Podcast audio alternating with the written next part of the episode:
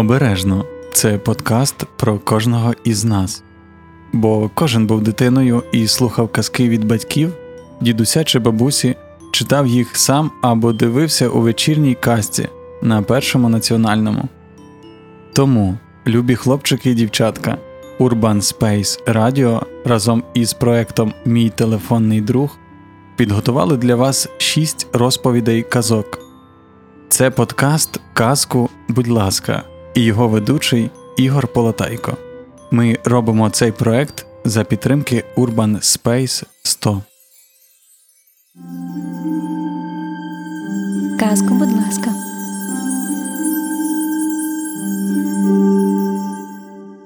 Ми попросили людей старшого віку згадати казки, які розповідали їм, або ж поділитися тими, які вони самі розказували своїм дітям чи онукам. Для цього ми об'єдналися з проектом Мій телефонний друг. Це всеукраїнський проект дружньої підтримки людей, які опинилися на самоті.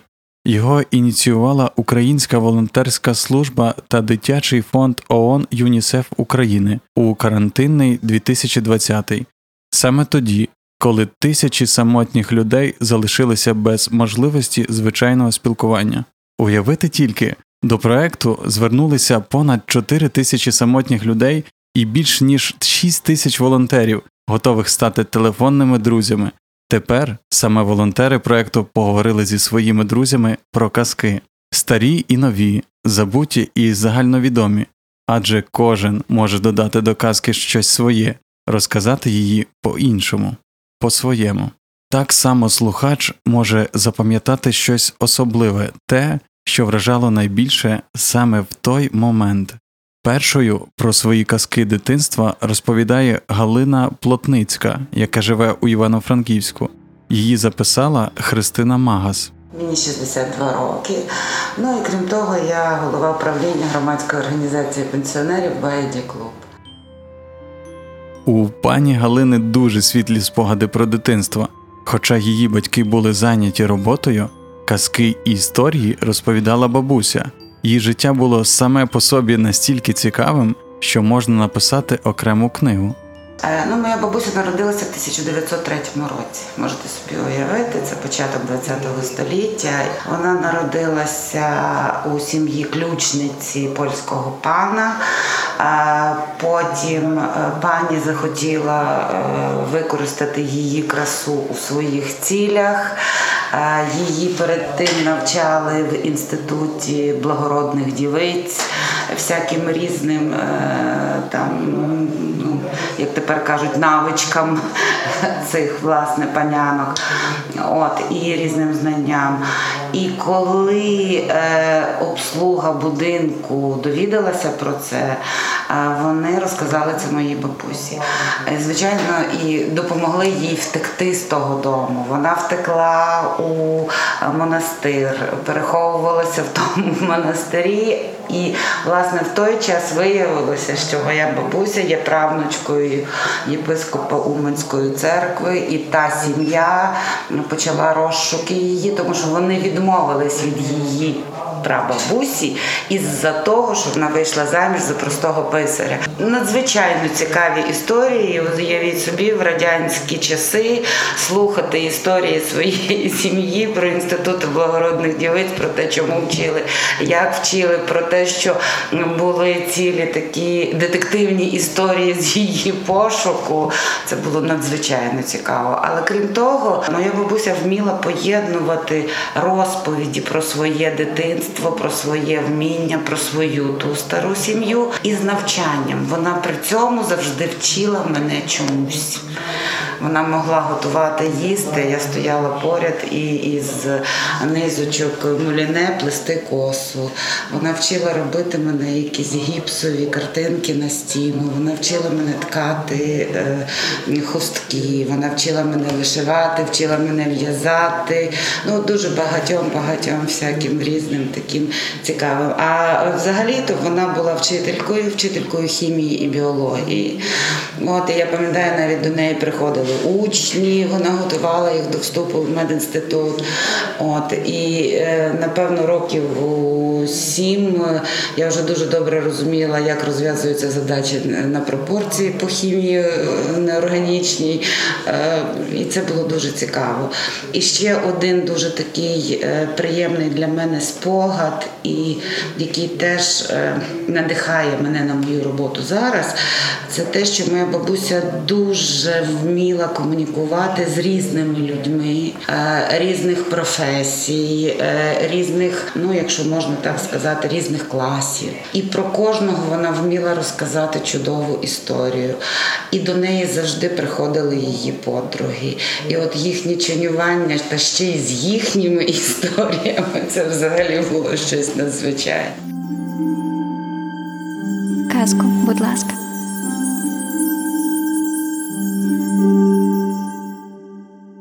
Коли пані Галина сама стала бабусею, почала розповідати історії та казки своїм онукам, і одна із них цілком реальна про їжачка Прошку.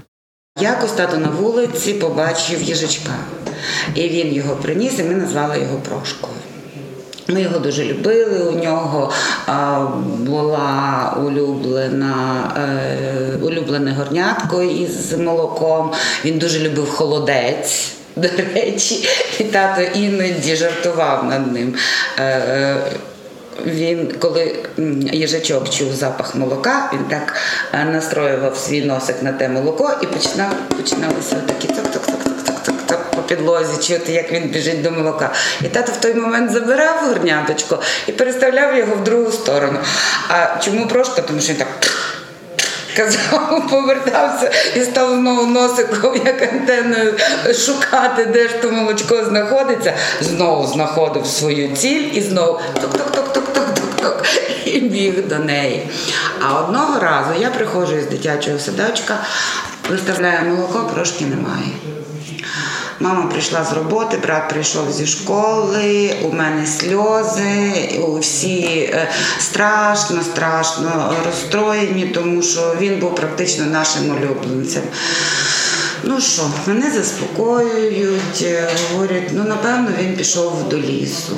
І тут приходить тато з роботи. А в ті старі часи е, дивани, які стояли у наших квартирах, е, перекладалися соломою. Тато приходить з роботи, вечеряє, потім лягає на свій улюблений диван. Почитати газету. І от тільки він на нього всідається, ми чуємо такий поросячий весь. І ми зрозуміли, що прошка заліз поміж пружини дивану в ту солому і вирішив собі там поспати. Коли тато лягав, він його трошечки прижав. Тато, звичайно, його витяг звідти, е, був весь е, подрапаний, але прошка, як завжди, отак зробив. Носиком покрутив і став шукати своє молоко. Така історія була. Казку, ласка.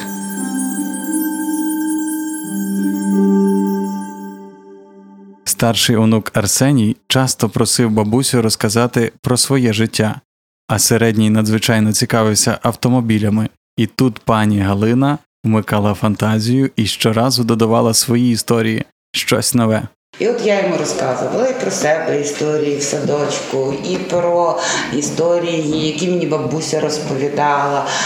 А от коли з'явився середній і трошечки підріс, то його вже стали цікавити дуже історії не стільки про людей, скільки про машини. І тому мені доводилось будь-яку життєву історію перекладати, е, скажімо, на такий. Е,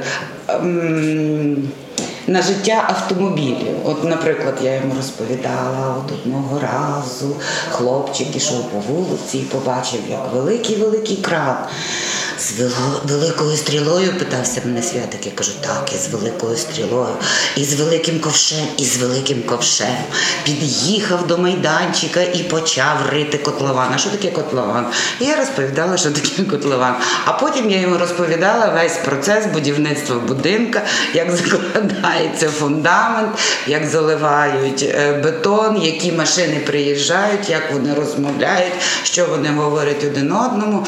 Але при тому, при всьому, от е, все-таки мені дуже хотілося його повернути ще й до людей, тому наші історії завжди закінчувалися тим, що хлопчик. Е, отримав квартиру із сім'єю, отримав або купив квартиру у цьому будинку. І якось одного разу, виходячи з під'їзду, він побачив старий, стару вантажівку і сказав їй: Дякую тобі, вантажівка, за те, що ти допомогла збудувати для нас цей будинок. Для своїх онуків пані Галина навіть писала вірші. А коли Арсенчик ріс, ми починали вчитися з ним ходити і говорити. І тоді бабуся склала таке топ-топ, скок-скок. Ми зробили перший крок і стомились трішки. Знаєш, хто ми? Ніжки. Ручки, ручки, рученята. У них дуже справ багато. Тикають і смикають, гладять і щипають. Все, що бачать оченята, рученьки торкають. А ще ми колись із Арсеником е, стояли біля вікна і був дуже сильний вітер. І він ще не вмів говорити, але сказав Ві. Я кажу, так, сонечко, вітер, вітер вітами колиш, вітер листям пісню пише. Люлі-люлі, ду-ду-ду, я до тебе ще прийду. Спить метелик на травичці, сонце в хмарці, мов в колисці. Спи, мій хлопче, засинай, і у сні ти підростай. Казку, будь ласка.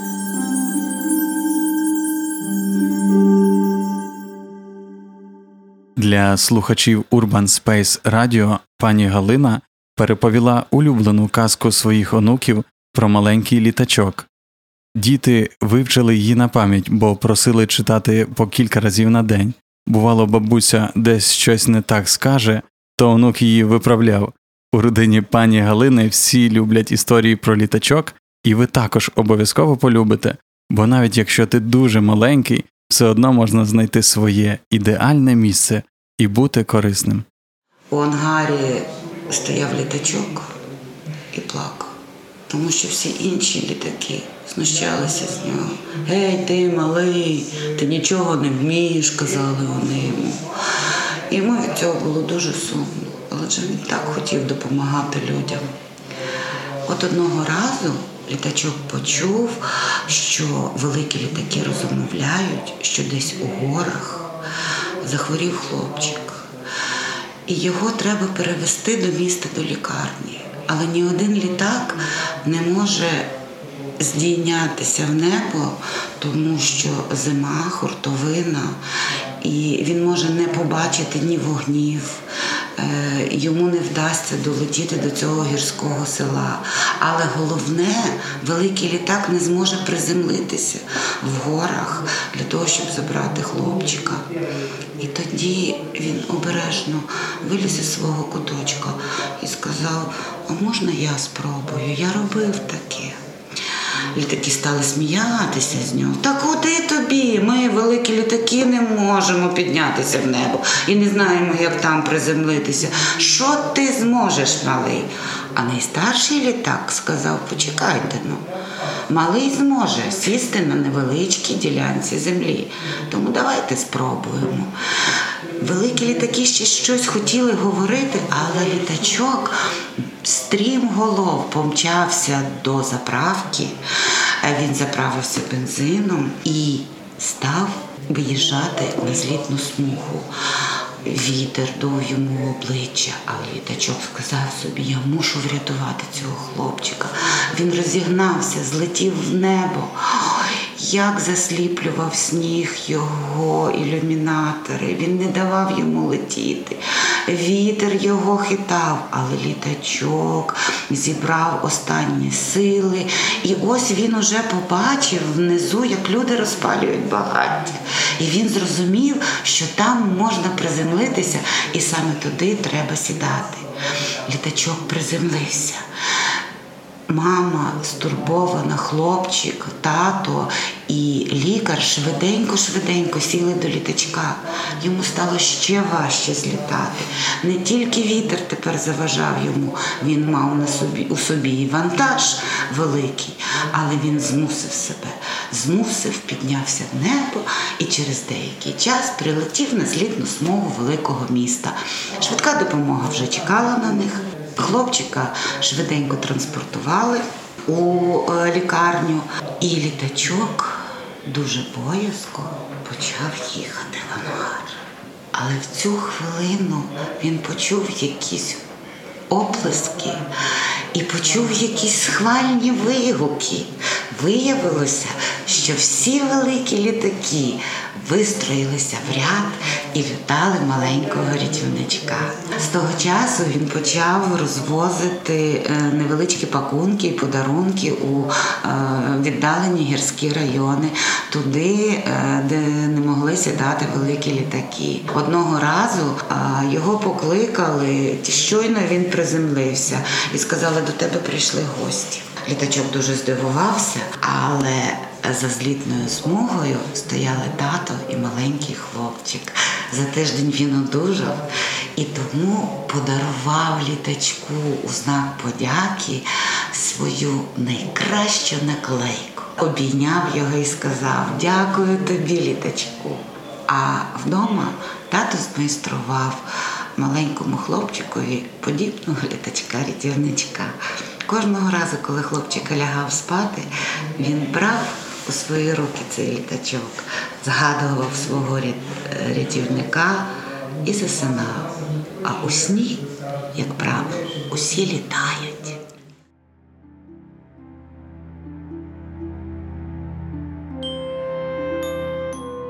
Після такої розповіді дійсно хочеться літати, хоча би у вісні. Цю теплу історію розповіла нам Галина Плотницька з Івано-Франківська, а записала її Христина Магас. Якщо вам сподобався наш подкаст, розкажіть про нас у своїх соціальних мережах, підписуйтеся на наші сторінки у Facebook та Instagram. Ми є на платформах Apple та Google Podcast, а також у YouTube. Ви можете підтримати Urban Space Radio фінансово у нас на сайті, щоб ми могли робити ще більше якісних подкастів для вас. До наступної казки. Казку, будь ласка.